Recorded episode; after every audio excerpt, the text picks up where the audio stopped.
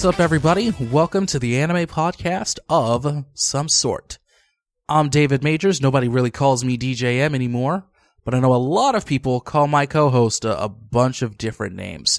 So I'm gonna let him tell. y- I'm gonna let him tell you what he wants to be called. So, so Jack, uh, what are you going by these days? Oh boy, what am I not going by? Just about anything. You can call me whatever you like. eh, Call me anything except for late to dinner. Uh, but you know, Jack D, Tyler D, Count Jack Noir, Jack in the Box, Jack in the Crack, Rock Behind the Wheel, Sassy Cup, Lovable Container Boys. Uh, I think that one of those last ones was uh, your responsibility, but it is good to be here. We're having a little bit of a spooky time, I think. So, you know, everybody just sit back and relax and let us regale you with uh, the spooky tales of old, cranky anime men and so on and so forth. Because we got lots to talk about. Yes, we do. We've got anime stuff, we've got video game stuff, we've got media stuff because this is the anime podcast dot dot dot of some sort.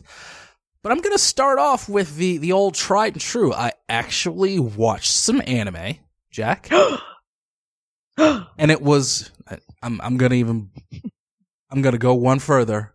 It was in a public place. oh no. Oh no, you'll never be invited back. I'm Gas. gonna go even. I'm gonna go even further. It was a packed theater of me and about 200 of my f- of my closest friends. that's that's incredible. The That had to have been cl- something like, uh, like Attack on Titan, Ball Z, uh, one half Yasha. Sorry, I couldn't think of a bunch of mainstream animes. What did you see, well, David? well, it wasn't that this time, but the anime club that I frequently go to, uh, we went to see a silent voice at the Maple Theater in Bloomfield Hills, Michigan. And Oh. I have to say that one, it was great being in a theater to see an anime with subtitles and, and all of that business. And also, it was great being there with a, a bunch of other enthusiastic anime fans, especially right before the, the big event that's coming up here in, in Metro Detroit. The movie itself was terrific. Uh, it was a story of a young man and a girl who comes to a new school, and she also happens to be deaf. It's a really and- fantastic story. It It it, is won a uh, fantastic story. the manga story won I think the Rising Stars manga amateur competition. I can't quite remember um, what the exact award was, but it, it was award winning and it absolutely is uh, no surprise why when you you look at the story, regardless of uh, what medium you're finding it in. So how was the I highly- movie? I do believe the movie should be seen if you have the opportunity to do so. The movie itself was great. Uh, it told a great story from beginning to end. We see conflict, we see character growth, we see everything you would mostly want in a movie that isn't like a, a screwball, nonsensical romp from the 80s. It, it was really a fantastic story from start to finish. And uh, I know a few friends of mine left feeling very deeply moved and deeply affected by it uh, because of kids being bullied, uh, having a disability, and just on and on from there. I, thought it was very, very well done. And I, I'm happy to have seen it. I'm happy to have seen it with friends. I'm happy to have seen it with people that I know that will be at Youmacon coming up soon. And once again, Jack, I know I've mentioned it already, but Youmacon, the big anime convention here in Detroit, is nigh. By the time you're listening to this podcast, I will be packing and driving uh, about 20 minutes down Southfield Freeway to downtown Detroit for Youmacon 2017. And the hype is real. It's very, very real. Hype. Ah, and I'm excited. Jack, I, I, I guess I- I've been to countless other conventions at this point, uh, all over the United States and everywhere else in between. But I, I think you can understand this when it is a large convention that is right here in your neck of the woods. Uh, li- like I've said, this this convention is in Detroit, the city that I was born in, the city that I've lived just about half of my life in, or or, or nearly my entire life in the Metro Detroit area. When it is a convention that is reasonably well sized, it's about twenty five thousand, and it's right there in your hometown. It's just it just feels special. It feels like home with friends that you know and can interact with here, there, in the convention, out of the convention. And worst case scenario, if something really terrible happens, you don't have to go far to go home. So I'm really excited. And, and especially because my first convention was Youmacon. It was right after I got out- out of the Air Force. Uh, it was 2008. Uh, when I got out in 2007, one of the first things I had on my bucket list of freedom was to go to an anime con. And I found it, and I've been going ever since. And I've made friends. I've probably made some enemies. I've hosted panels. I've I've done live streams. I've gotten into all sorts of good and bad bad shenanigans, and this is my hometown convention right here, right now. Uh, in about four or five days, is probably the one event and the one place and one time where I feel more at home and more as myself than anywhere I've ever been. And I'm excited. Uh, uh, well, here's the here's the real question. You say you've gotten quite a lot of things, friends, enemies, but will you get drunk? That's the real question. That's the million dollar question. Will I get drunk? There's a really good chance. There's a distinct You- po- possibility. Definitely maybe. I will say definitely right. maybe. Whether that ends up being seen on the intertubes, we shall see. But I don't think I will be driving once we get to the hotel downtown. So I'm going to go ahead and say to the question of if I'm getting drunk, definitely maybe. But Jackson, you yourself had some adventures recently, haven't you? Oh, I surely did. Um, um you who have been uh, playing the home game, uh, I've been uh, drawing every single day comic page in its entirety, from the rough to the line art to the shading for Inktober. And this is a new thing for me because comics is hard. Comics is hard. You know, we're coming up to the end here, the home stretch. Someone died. Look it up.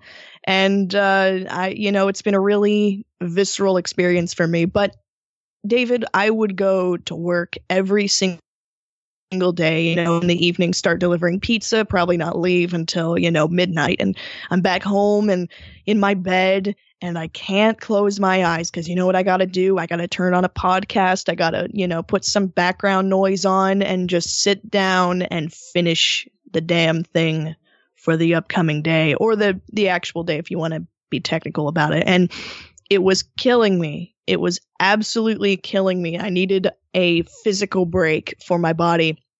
So I when I got paid this last week, I thought to myself, I got to do something really special because I'm not going to be able to celebrate on the day of uh, All Hallows Eve. I'm going to have to work again because they want us to dress up and they know that I'm going to dress up for for damn sure. And I said, I got to go somewhere where I can celebrate. And something pretty nearby me is the beautiful city, Frisco, San Francisco, and I had a fantastic, uh, just one crazy day off.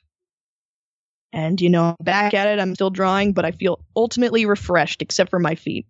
And I'm just going to walk you through what my day was. It wasn't a lot of things. It was just a couple of little uh, uh, pub crawls that I made by myself, all that kind of stuff, and then a nice big fancy climax. But I started off. I uh, got myself some event parking because I I paid for uh, my tickets ahead of time, and uh, there was an area near the San Francisco Pier where I could park, and so that was taken care of. So, so I just walked everywhere else. I didn't really stay too uh, far away from where I knew I would end up in the evening. I just kind of wandered around, took in the sights. People took in my sights because I was dressed up because I wanted to show off my costume to a uh, to an unsuspecting public, and I was dressed up as Cuphead as I made, ah. and those are ah. pictures are also up on Twitter of that.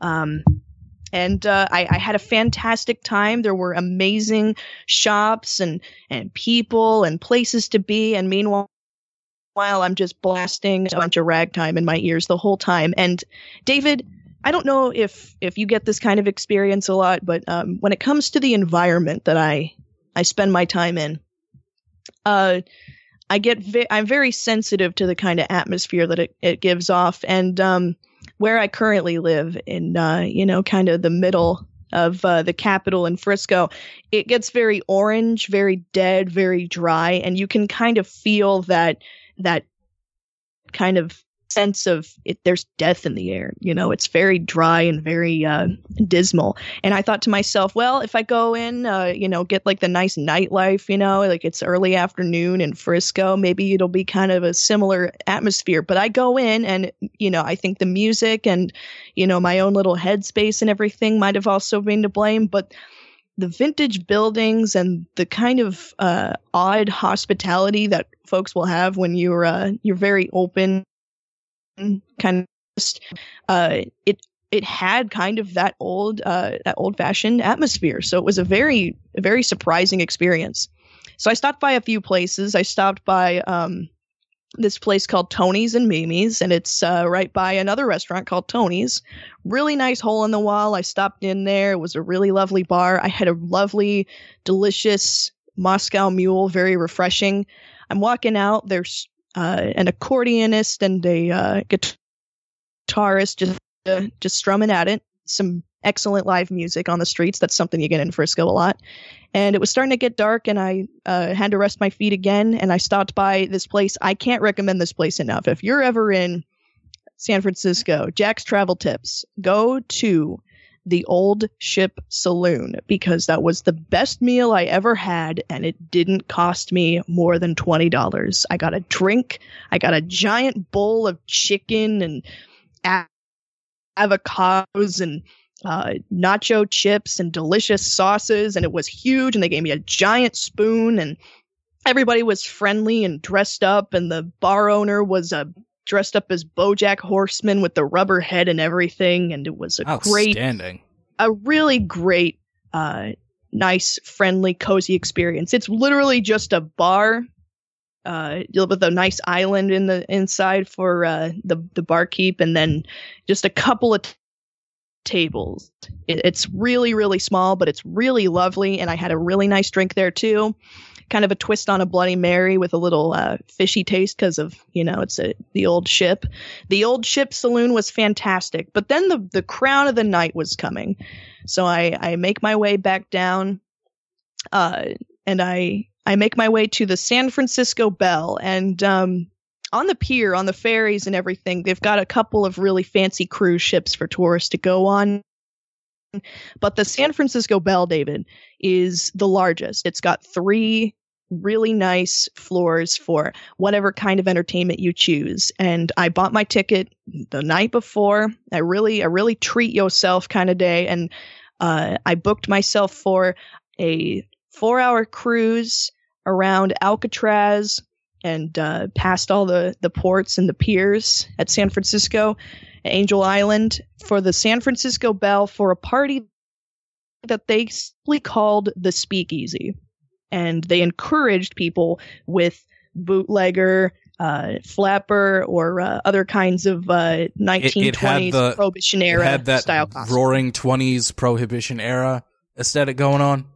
It certainly did, and uh, you know, after after maybe a couple more cocktails, I think I had a gin and Red Bull, which was com- entirely new to me. That's not usually my drink of choice. I couldn't stop thinking, I'm on a fucking boat Three DJs, three floors. I've got beautiful pictures, really nice time. Charleston, my goddamn guts out. A couple really great, excellent dancers. Uh, I think Office, Officer Ed Banger was was a dancing partner at one point, and just a, and a couple people did recognize my costume and were very impressed by it, and um, others were curious because you know they likened it to something like this looks like Felix the Cat, and thank God I didn't have to smack anybody for thinking I was Mickey Mouse because that would have really pissed me off. But uh, worst case, they could have been from down- Disney.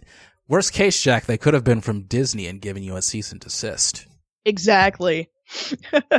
but uh, the people who didn't know, I, I almost got a little bit of deja vu. David is uh, back in the day when I when uh, JoJo's Bizarre Adventure started as a very big mainstream popular series, and I was telling some people about it, and got more than ten people to uh, at least dip their toes in, give it a watch. And now it looks like the same thing's happening with Cuphead.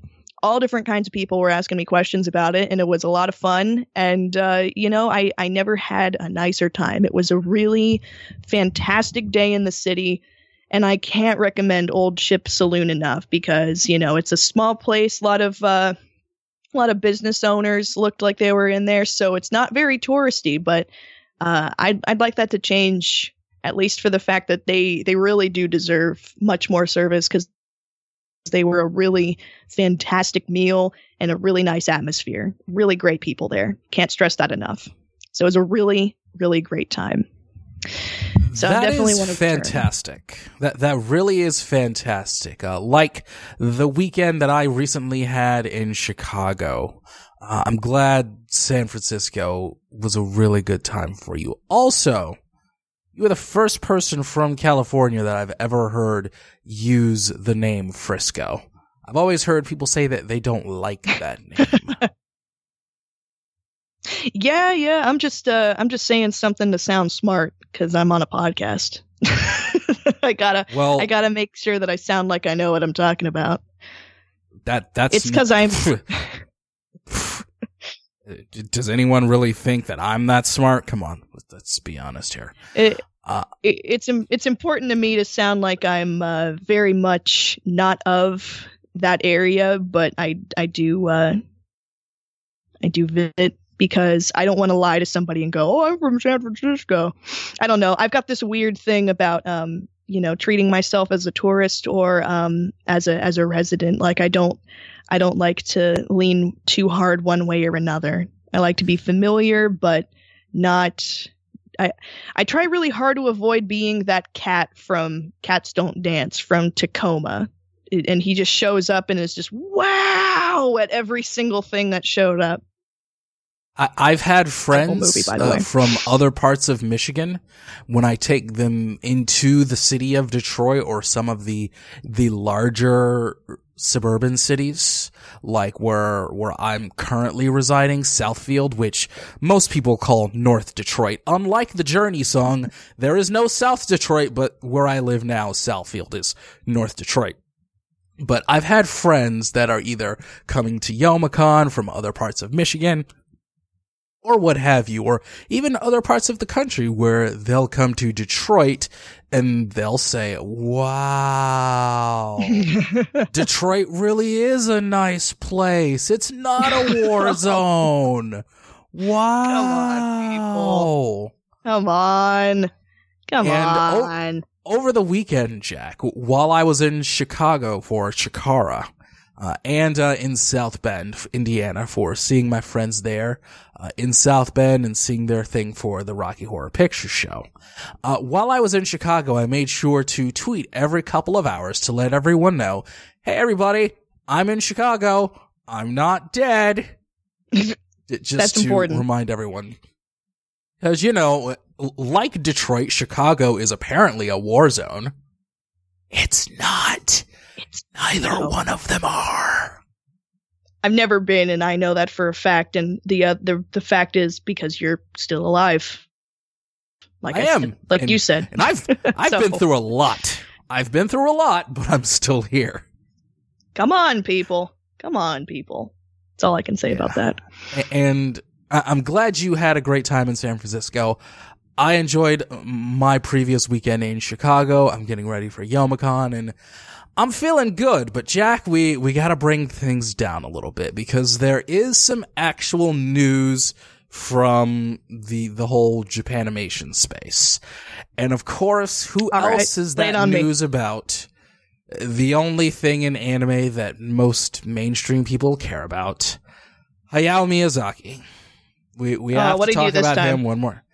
He, he announced the, the title of his upcoming movie. I thought he Uh, already and had his is- last movie. Nope, he's back again. Oh, He's come back. on. This is. I think I made this joke before, but Miyazaki. Miyazaki is that grizzled old cop who's like two weeks from retirement every single time you see him. I think I made that joke before, but it stands repeating. Come on. And man. what's great is that his contemporary, Yoshiyuki Tomino, the creator and director of Mobile Suit Gundam, the creator of the Gu- Gundam franchise, he recently actually gave the rights to Mobile Suit Gundam over to Sunrise. And he has said, I'm fine with leaving it in the hands of the next generation. I'm fine. I'm good. I'm ready to move on. Miyazaki, on the other hand, is back on his bullshit. Hmm. His new movie will be called, tra- roughly translated, How Do You Live? Is he asking himself this question? Is he is he okay? We got to send somebody down there. Make sure he's all right, man. This is Well, this is Apparently, th- this movie is going to at least possibly be based on a children's book uh, from the 1930s uh, that was written by a gentleman named Genzaburo Yoshino, who was writing books and novels and to avoid being censored by the Japanese imperial government pre World War II, he wrote them as children's books. So here was this young writer and author writing basically about communism and socialism and Marxist philosophies in children's books, you know for kids. Because- literally for the kids. That that's how he did it. Uh, to kids. avoid to avoid the imperial government of Japan from taking him away. for the and kids. th- this story, How Do You Live, tells the story of a young boy who begins to start thinking for himself and thinking independently. Which, back in Japan in the 1930s, was probably not too well looked at.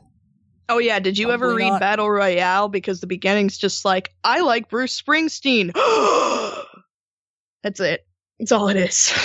That's that book. Well, there's more to it, but uh, please continue. This is so he's thinking for himself. That is absolutely irrational, of scandalous.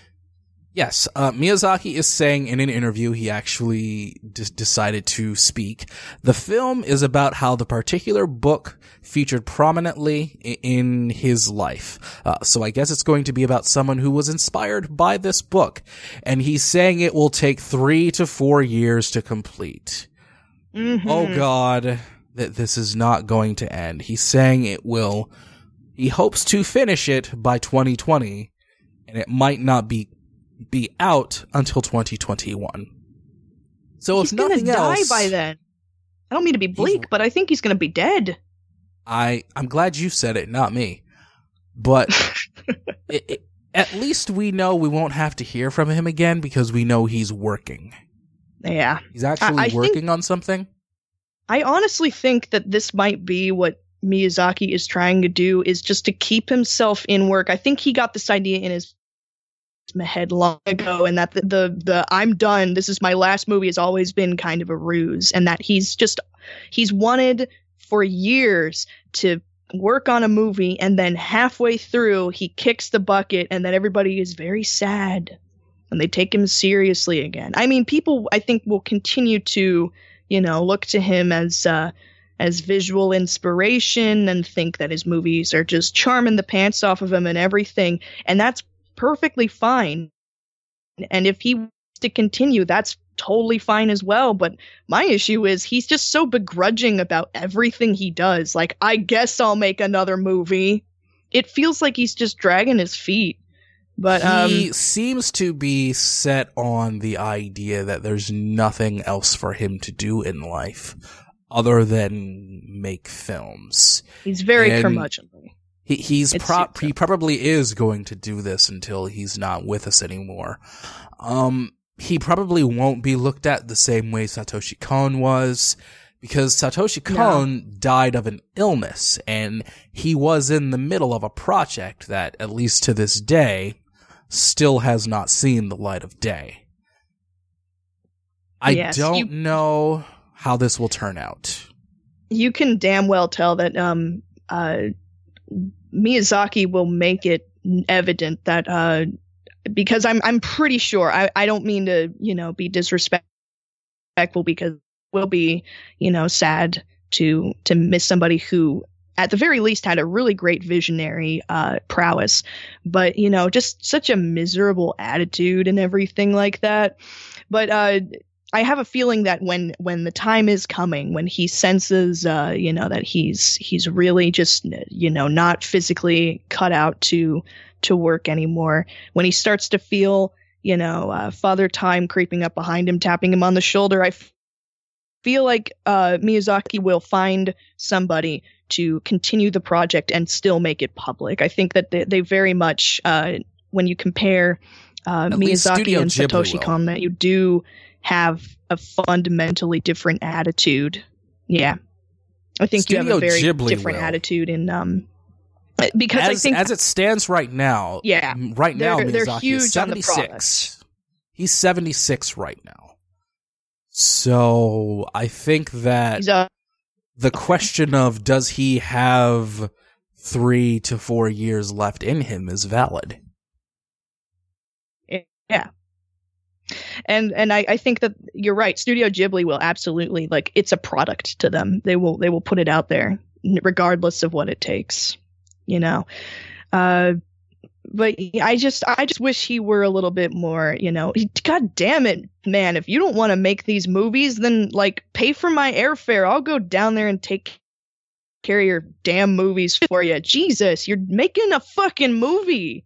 That's a really Have exciting and and very Have rare grace. career opportunity.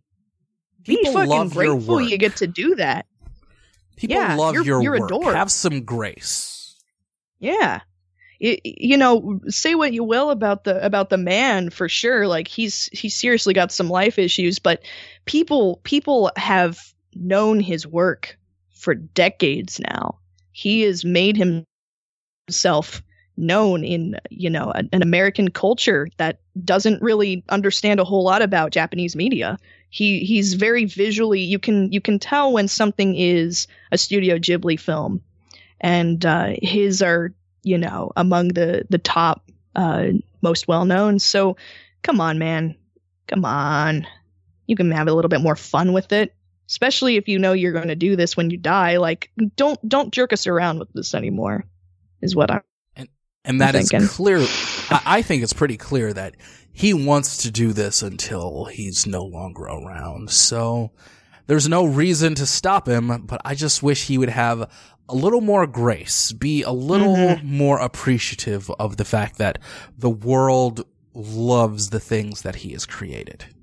Yeah, And- Th- and this I is know entirely that- different. I know that a lot of art artists and creative types are often troubled and struggle with showing things like humility and grace, but man, you're you're well past your mad at the world artistic phase. Yeah, Show come on, man. This isn't your deviant art profile. Like you're not Hideaki Anno. You gotta you gotta be a little bit more. Uh, have some dignity while you you know. What do they say? You gotta grow old gracefully. Well, be grow older more gracefully. Yoshiyuki Tomino, to his credit, has done just that. So Miyazaki has no excuse. it can be done.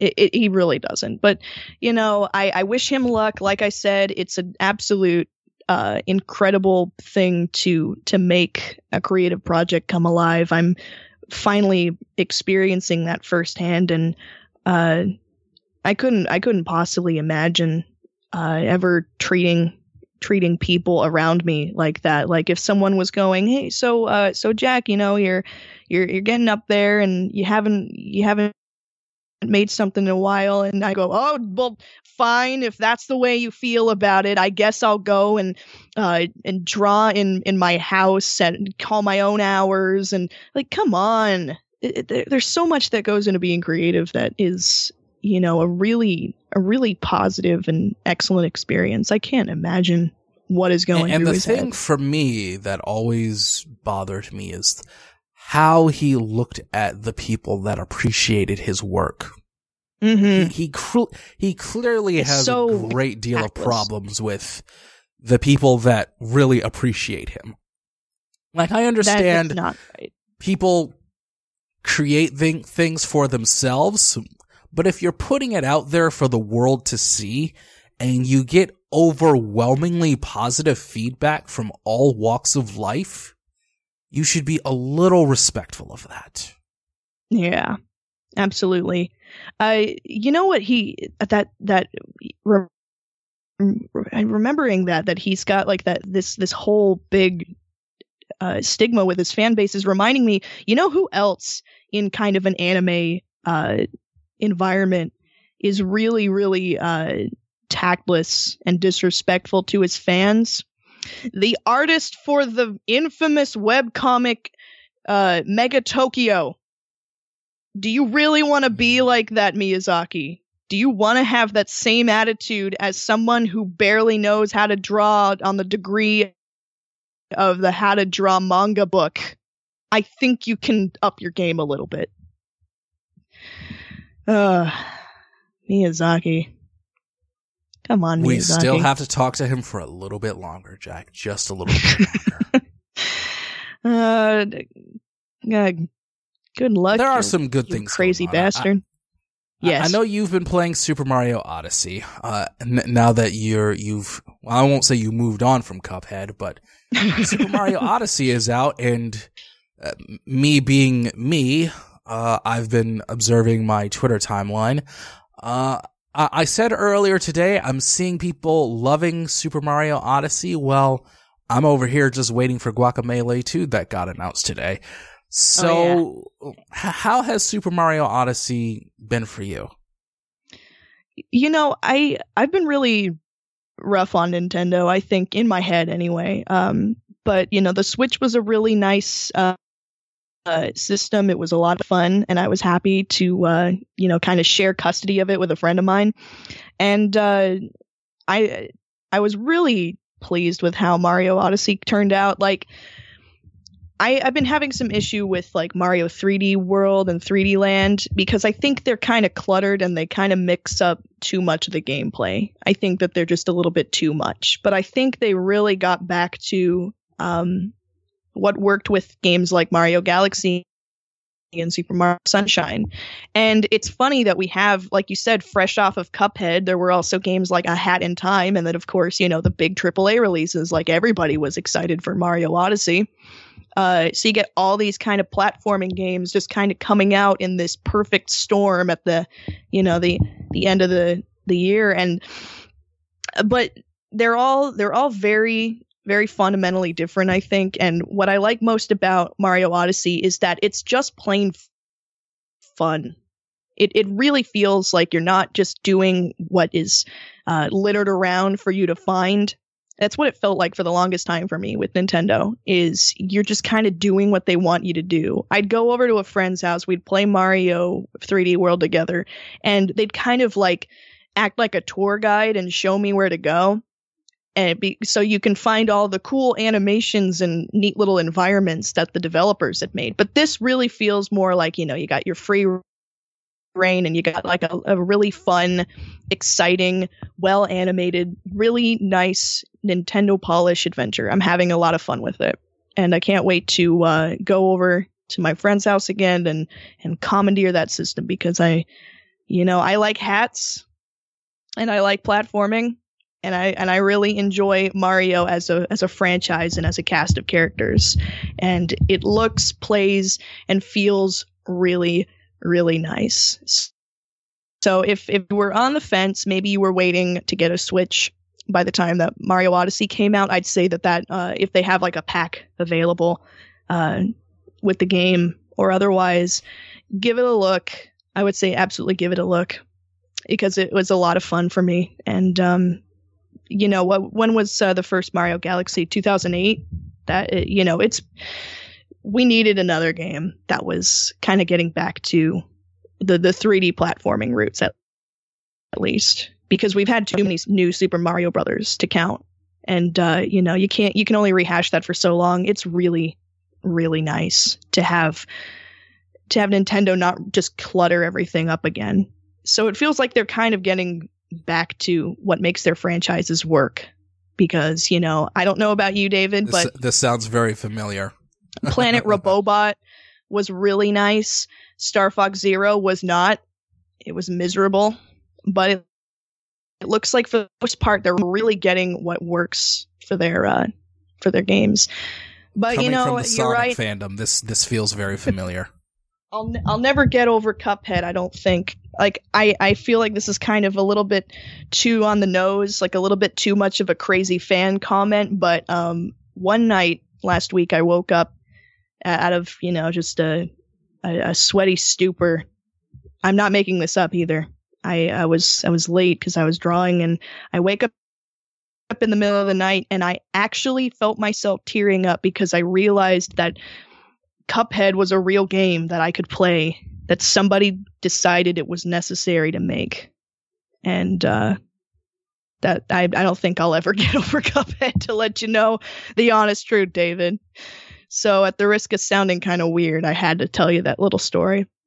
But This- Guacamelee that is- too. That is not not dissimilar from how I felt about Sonic Mania. It, it just it was the fact It's- that it- it wasn't just the fact that I felt that way about Sonic the Hedgehog, but and not just diehard Sonic fans felt that way about Sonic the Hedgehog, and like younger Sonic fans that were always a little curious about the old 16-bit games getting to play Sonic Mania. It's the fact that there were was an entire world and some really ultra talented developers and music composers that recognized what Sonic Mania could be and what Sonic Forces might be. And yeah, I get it, Jack. I get it. I do. Yeah, and you know that uh, Sonic Mania inspired me to actually go back and uh, play play the uh, the classic games and some of the 3D games myself. Like I'm I'm still doing that. That was a project I announced on Twitter, and I will do that because I think that if so many fan uh, fan game uh, developers can come together and really show the world that you know you can make a game and, and be a be a huge fan of the franchise and hey that might be a good idea for development then you know obviously you gotta you gotta give that franchise a look. And uh yeah it, it's we've just had a great year for games i think. It's been fantastic for single player campaign games but guacamelee i liked guacamelee a lot that was a metroidvania game that i could really wrap my head around or uh my melon around can i make a fruit pun? because it's You s- guacamelee You Avocados are fruit. can. They are. they are. They most certainly are. The first Guacamelee game really caught me off guard because one, it was one of those games that was announced at one of the E3s of some year. It was probably that year where everybody went wildly in love with Sony with how much awesome stuff they put out all at once and how they dove headfirst into the hashtag we love indie devs uh, campaign. And Guacamelee was one of the success stories of the early PS4 days. And it was a, a, as Jack said, Metroidvania, Metroidvania style platformer where you played a luchador, a Mexican wrestler with a mask, and there were chickens involved. And Oh, it was yeah. pretty great. And it was fantastic. Uh, today at Paris Lots Game of character and great animation. Week, yes. Today at Paris Game Week, Sony announced Guacamelee 2 coming out, quote, soon-ish, unquote. Which I say, eh, good enough. I'll take it. Like I know Oh, there yeah. there's some some other things, but Jack, it's time for old DJM to do something that that doesn't happen very often. Now, Jack, I, I know that Okay, you understand what it's like to see a game that you like very much get one weird video game review that oh, gets no. mutated and wildly blown out of proportion. I know you understand that, Jack. Mm-hmm.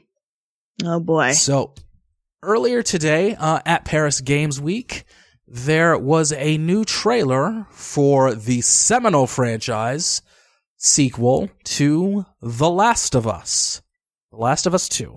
Oh, And I saw a article about the trailer that came out today that said that it was too violent and that there was violence against women. And it was too right. gruesome and too gory.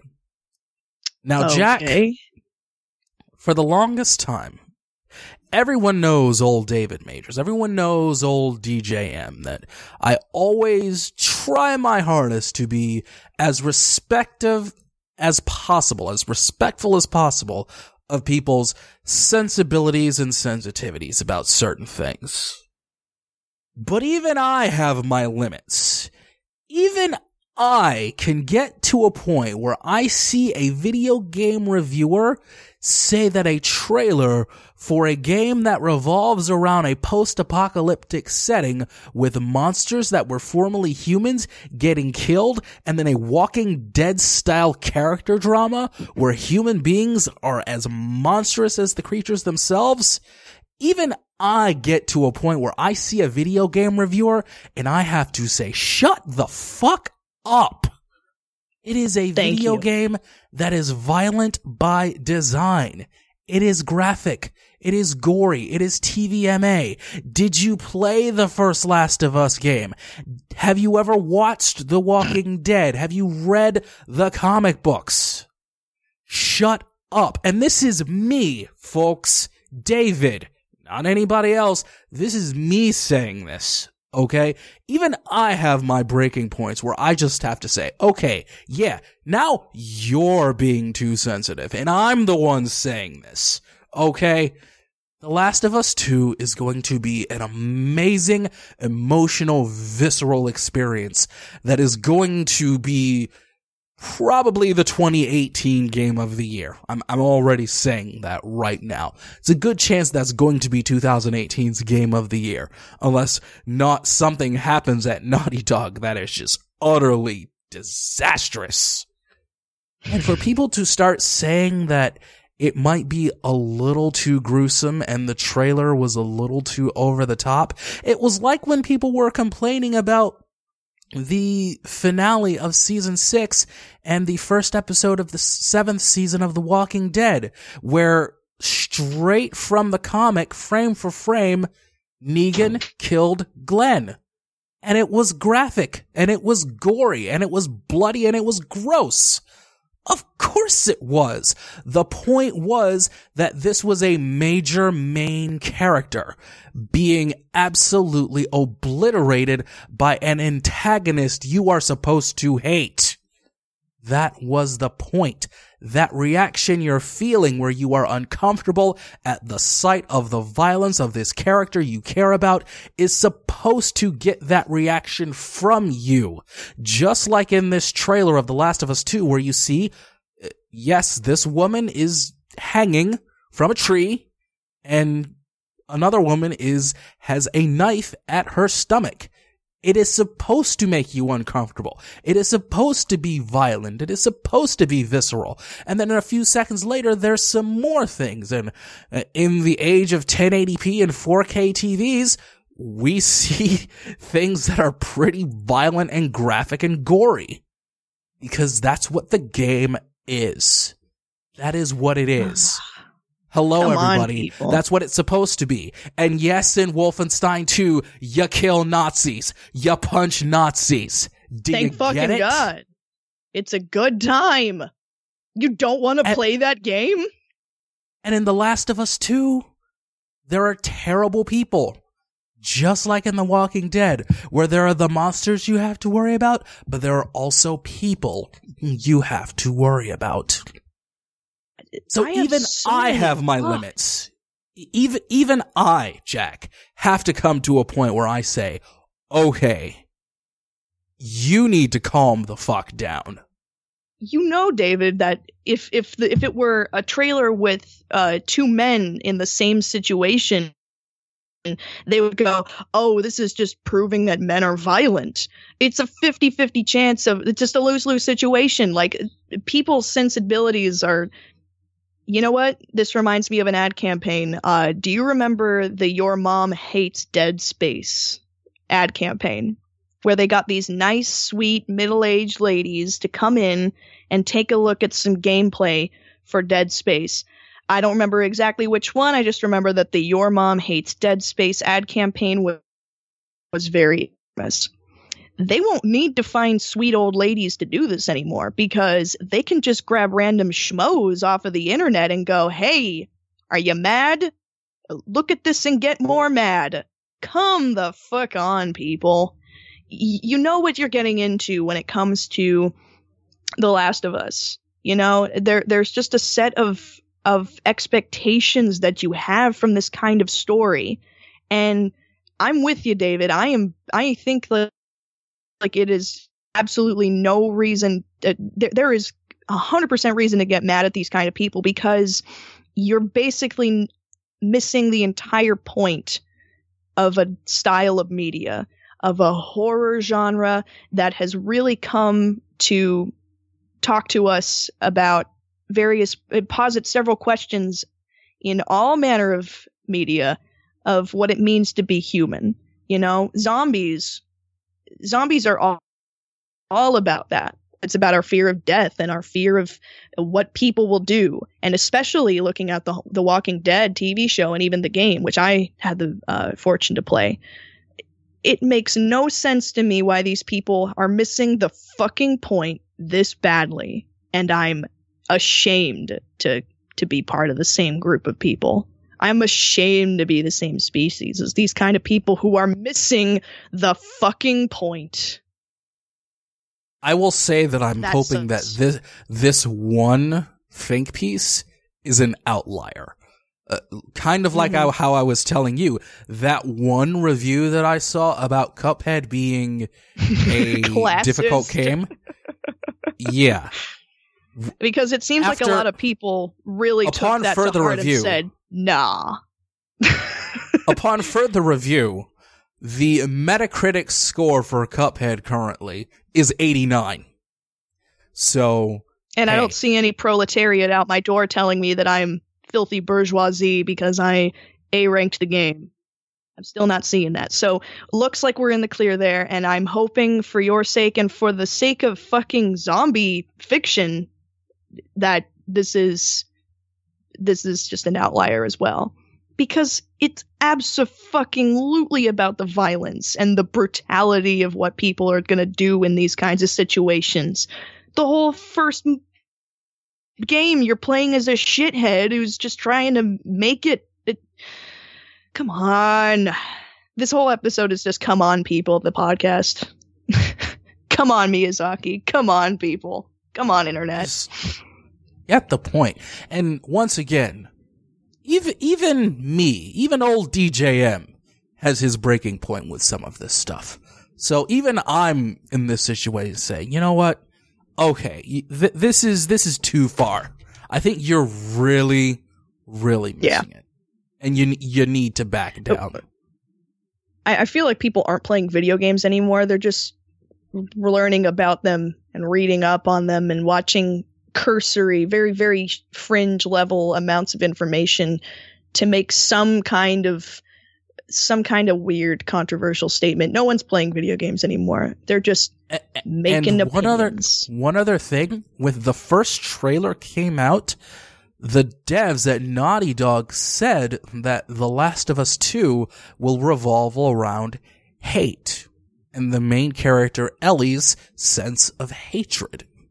So, yeah, this is this is what you have to expect going in. This is going I, to be a very ugly visceral experience.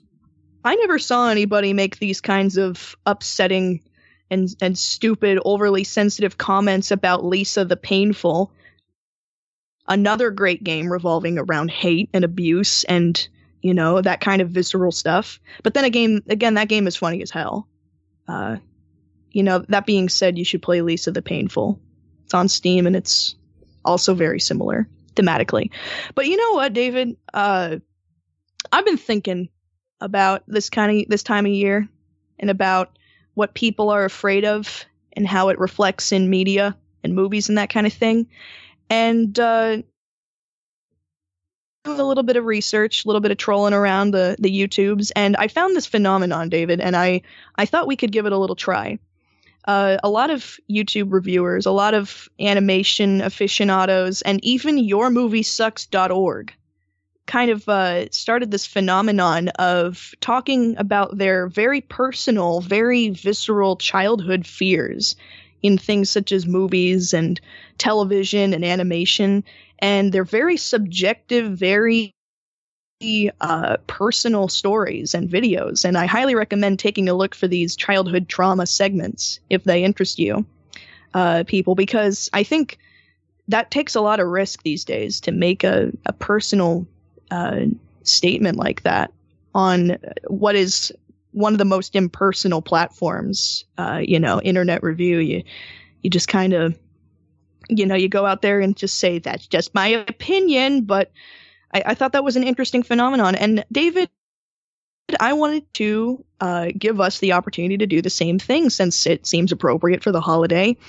Uh, so if you want to start, that's more than welcome. But uh, you know, maybe I can get the ball rolling, and we can just talk a, a couple rounds back and forth about uh, what in our childhood or you know our past that we've found in media to really stick with us and you know uh, kind of haunt us almost. I thought that'd be a really interesting way to uh, to round ourselves out. What what do you say, Jack? Jack, I think this sounds like a fascinating idea, and I'd like you to lead it off.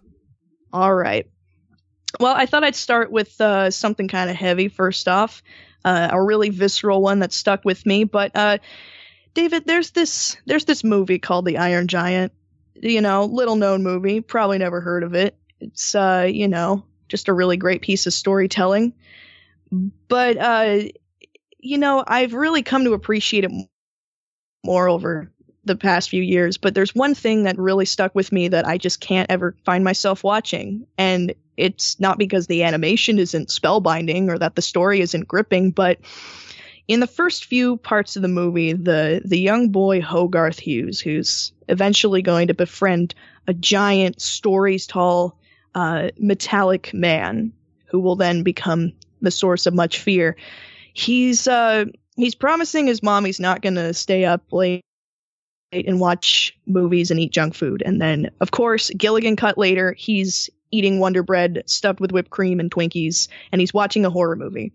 And credit where credit's due, they do a really good job of making this a very a very uh, kitschy kind of black and white B movie experience because this is Cold War era we're talking about uh, for this for this movie.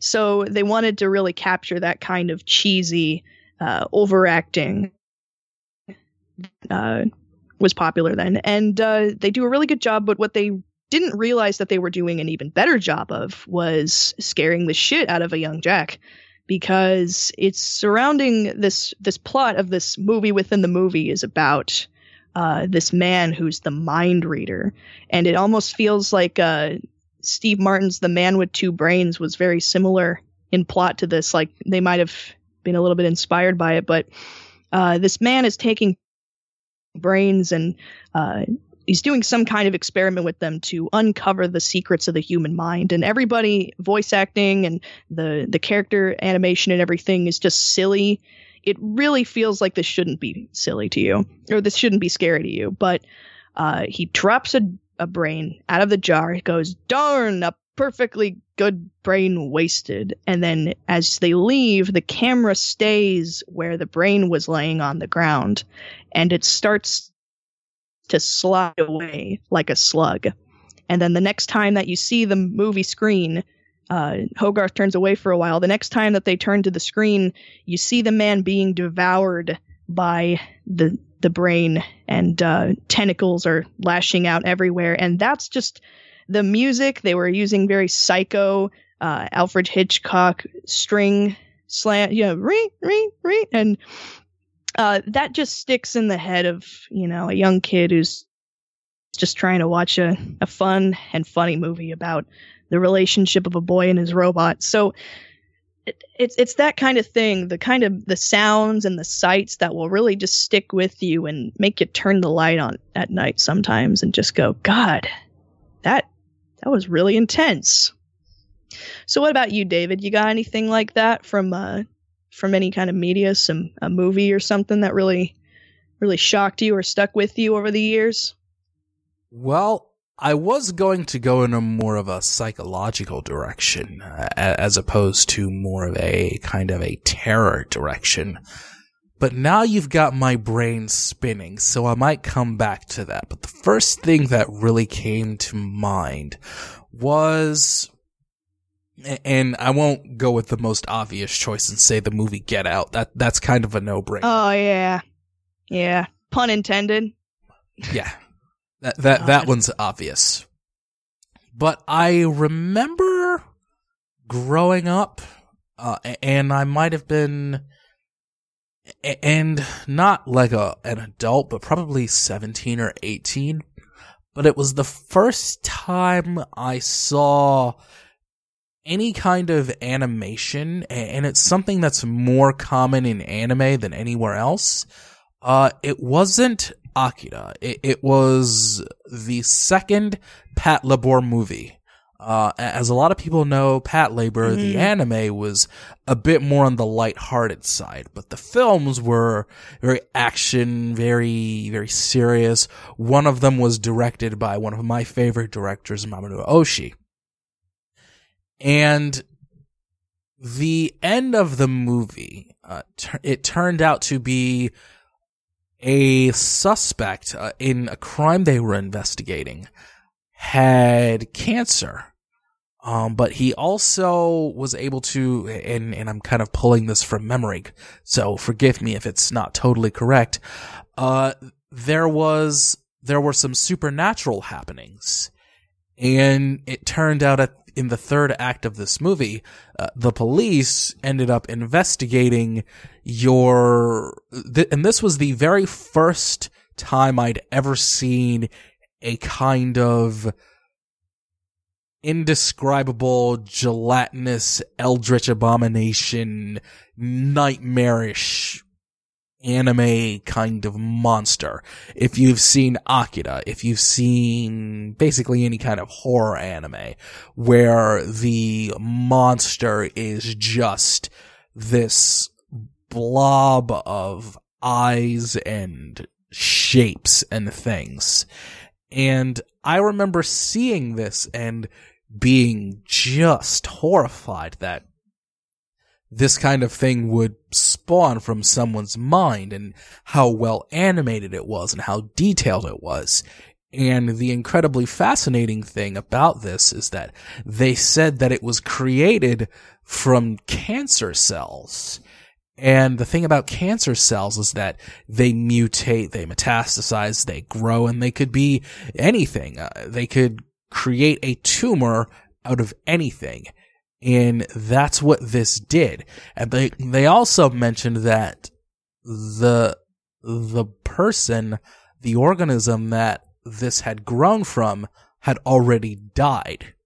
So what this was, was essentially a out of control, monstrous, cancerous growth that was just mutating out of control on a level that was just unfathomable to me. So the fact that it had that little connection of something that was actually realistic in the medical field of metastasizing cancer cells and attaching that to this crazy monstrous thing that was on the screen. It was very, very haunting and very disturbing. That does. I don't mean to make light of that, but um, uh, if you ever if you ever find yourself just kind of ah cancer, uh, don't ever forget the uh, the the Norm Macdonald bit where he talks about his uh, his uncle losing his battle with bowel cancer because you can't just die anymore. You you have to battle for your life when it comes with cancer. But does the cancer win? I'm pretty sure the cancer dies at the same time as the host. So does the cancer just get up and go, "All right, how you doing? My name's Cancer. I work here now for for Uncle Uncle Roderick." So if you ever It's get Pat worried, Labor folks, 3. Pat Labor 3. yes. Okay. Uh, I think I'll go with an anime example for this upcoming one. Um, and you, you're right, anime is no stranger from uh, fleshy monstrosities or uh, shying away from from death and such. I think of even things like Sailor Moon. Uh, characters would be drained of their their life force and reduced to skeletal bits. But uh, one, this is a little bit maybe uh, adolescence, uh, not necessarily childhood, but um, I I remember the movie Paprika, and uh, you know, back to Satoshi Mm. Kon, a really great film, and uh, I believe it predates inception. I think we'd had this discussion before that um, it's an entirely different, very Japanese uh, sensibility to telling this kind of story of entering dreams, and uh, the visuals and the sound and everything cinema wise for this movie is very very uh, inclined to have a very unsettling uh, fashion to it.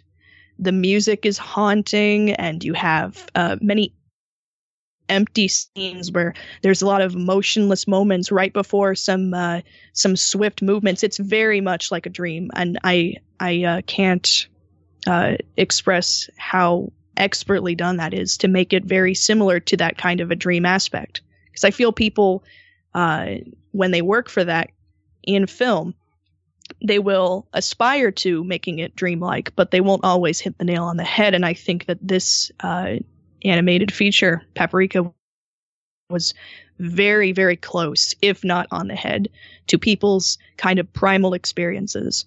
But I remember distinctly um, a couple scenes from this that do still, when I think of Paprika, I still go, "Hmm," and I maybe uh, wince a little bit when I do watch it and uh, have to turn away a little bit. this bit. was one that I that I actually did get to see in theaters as well. Paprika. oh, yes. Paprika. Yes.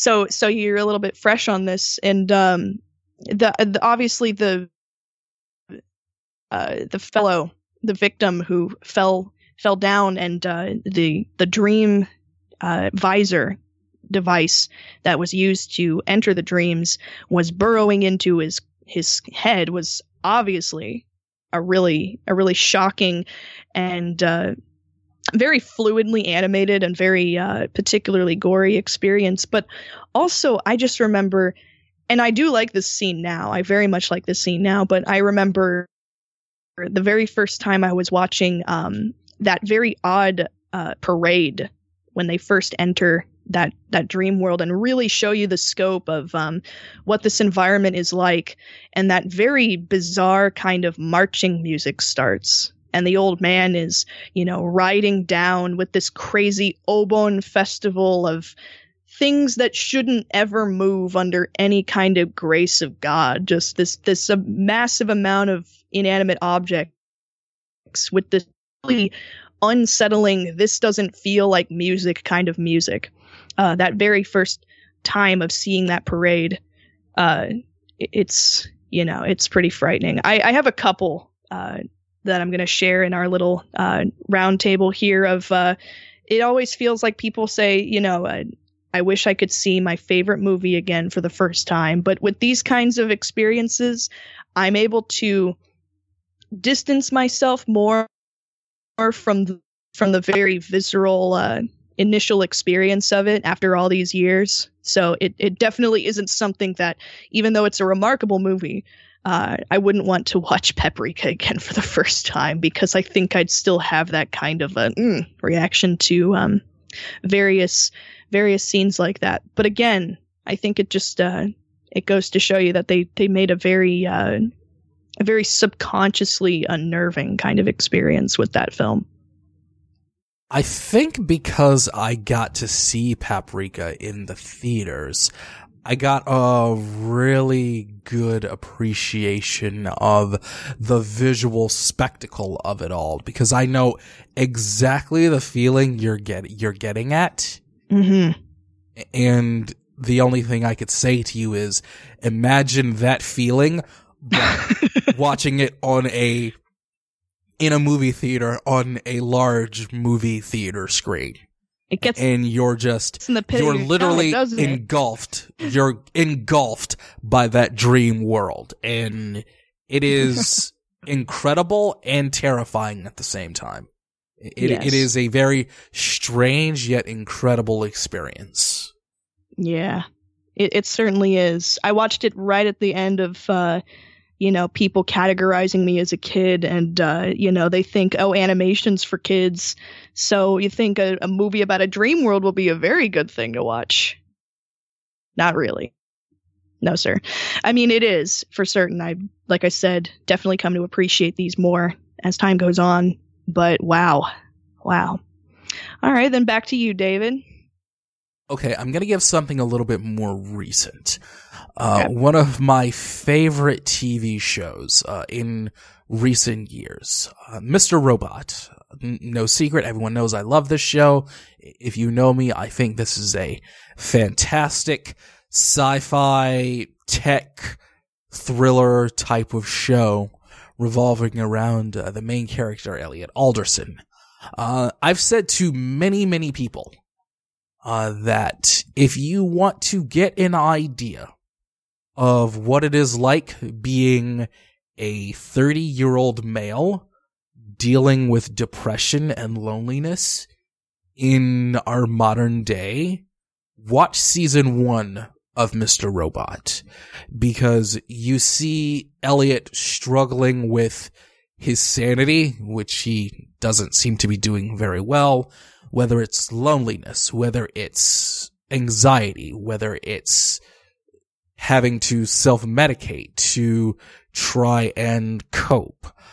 When I was watching the first season of Mr. Robot, uh, the reason I said that this was scary was because there were many elements of it where it was like looking in a mirror and I saw my own struggles and my own fears being bounced right back at me. And it was the most intensely raw and genuine television experience that I can remember in a very long time because there was so much about it that they got right, whether it was having that battle inside of your own head. Uh, this is what I meant by psychological horror.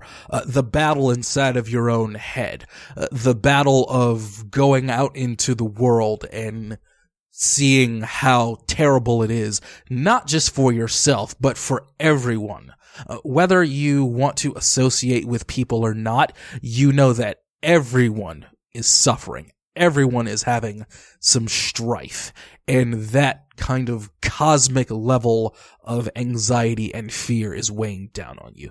And then when you come home, it's empty, it's quiet, and you just have to do everything in your power to have noise going so you're not stuck there with silence and how much that can drive you over the edge. Uh, there, there is an episode of Mr. Robot in season two where Elliot is taking Adderall and because he's so mentally fragile, he goes through an episode where he throws up and then later on he actually picks through his his vomit to find the Adderall and swallows it again because he's so far mentally gone that he he doesn't know whether he wants to quell his problems or if he wants to try and endure them and endure what's happening in his head to complete the task that he has to do in the series with the hacking and everything. So I've said to everyone, if you really want to get an idea of what I and probably many others like me have endured, season one of Mr. Robot, the first four or five episodes of season one, is a pretty good picture. You know, uh, I made a recent comment on my Twitter about how people will just kind of tell me I have to watch uh, Netflix show. And I was on the fence about Mr. Robot because I do know that that is uh, something that you speak very highly of. And, uh, you know, a lot of times I, I do need something in the in the background to listen to while I'm drawing and you know I think just hearing that description, I think without you having ever really explicitly said, you need to watch this. Let this be a lesson to you guys. Take notes. This is how you uh, show somebody that something is good. You don't tell them they have to watch it because that feels like homework. I think I may give it a shot the next time I'm looking for well, something to Jackson, watch. How the tables have turned. It sure has. Because because I remember way, way, way, way back in the day where I remember a certain someone I, I asked someone a, a question. And I believe that question was, why should I tell me a little bit about this show the kids are talking about called JoJo's Bizarre Adventure? and I remember someone having having a pretty, a pretty, how, how do I put this? A almost hostile reaction to my question. I'm sure I have no idea what you're talking about. Yeah, yeah. I mean that. I think this is something that the internet f- forgets very frequently when it befits them to dock somebody or terrorize someone based on their uh, political opinions or their past transgressions or everything. But people change. People change. And I've realized that it makes no sense to tell somebody that they have to do something, uh, knowing how it how it has uh, been. And you know the uh, as more as time goes by realizing how valuable time is and that you don't always get to sit down and play the games that you want or do the things that you want to do because there's just so much time that's stretched thin. So let this be a lesson to you folks while we're talking about our existential terror that uh, people do change their minds and their outlooks on expressing how they enjoy their media we'll we'll see how Mr. Robot goes. All You're right. on this. Th- then when then we can talk about Into the Badlands. Yes. Uh, you're talking about psychological terror, and I do uh, I do actually think of something also so pretty recent, um, actually fairly recent. Uh, thanks to a friend of mine, I'm kind of uh, sharing Netflix uh, custody with them. They're allowing me to just kind of chip in when I may. And uh, it's been really helpful. And again, this is something that's obvious to people who know me is I really, I really love Frasier. Uh, it's it's a fun like I, I've said to people it's it's still pretty timeless it still holds up in a lot of ways save for one that I won't get in, into now but we may in a future podcast uh, and I know it's always kind of hit or miss when it comes to people about what their favorite 90s sitcom is, but I remember the first time I was watching a very particular episode. I had just come back to it just recently while I was uh, inking up for Inktober. And uh, it really reminded me of my first time thinking about these kinds of existential questions. There's a very pivotal uh, episode mid series for Frasier, and this is an 11 season show, uh, where Frasier is given the Lifetime Achievement Award by the Seattle Seabees, who are a, a radio award show, and he's he's very apprehensive because he's you know he's around 40 he's a you know a middle-aged man and he is realizing that there was a lot he wanted to do with his life and even though it is a great honor and he realizes that the honor in having a lifetime lifetime achievement award is great. He just kind of gets stuck on the the realization that they're awarding him for a lifetime that he doesn't feel is whole yet. And obviously he's having some trouble with dating because what 90s sitcom doesn't have that. And uh he talks to his mentor. He actually goes and visits his uh, his old mentor who inspired him to be a psychiatrist. And he has him sit down. Uh, the mentor has Frasier sit down and says, "Okay, if you can't figure out what's wrong with you, then why don't you ask him?" And he basically gives him a mock impression of uh, being a caller on his own radio show because that's what Frasier does. He's a radio psychiatrist. So he's talking to himself uh, while his mentor watches, and and he has this big long pause and says, "Even though I'm uh, honored to have this award. I feel empty. And, and he sits there and he rephrases the problem. He tries to stall. He tries all different kinds of things. And his mentor is telling him, you know, you're, you're just making tricks. You're just having all these psychiatric tricks up your sleeve. And he, he ends up shouting at his mentor. He tells him, that's all I have. And without a word, the rest of the scene is very very quiet very somber. And i just remember this sticking with me is he he motions back to the chair where his imaginary self is waiting for him to help him with his emptiness. And he says i'm sorry caller. I can't help you. And uh, for the entirety of that scene this is one of those shows you know the 90s sitcom that had a laugh track and everything. This entire scene was very very silent there there was not a lot of um, you know humorous moments, not a lot of holds for laughter. Every pause that they had was just filled with this very very sad, very very quiet, uh, thoughtful silence.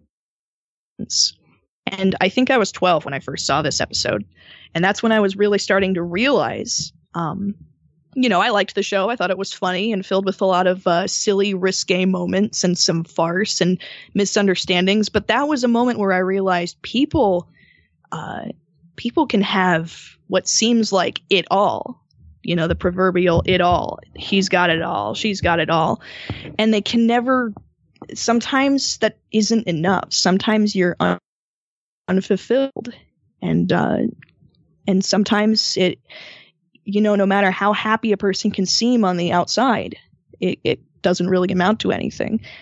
And just having these existential moments of, you know, you're not meant to do anything. You you can you can have all the possibility in the world and you can still screw up.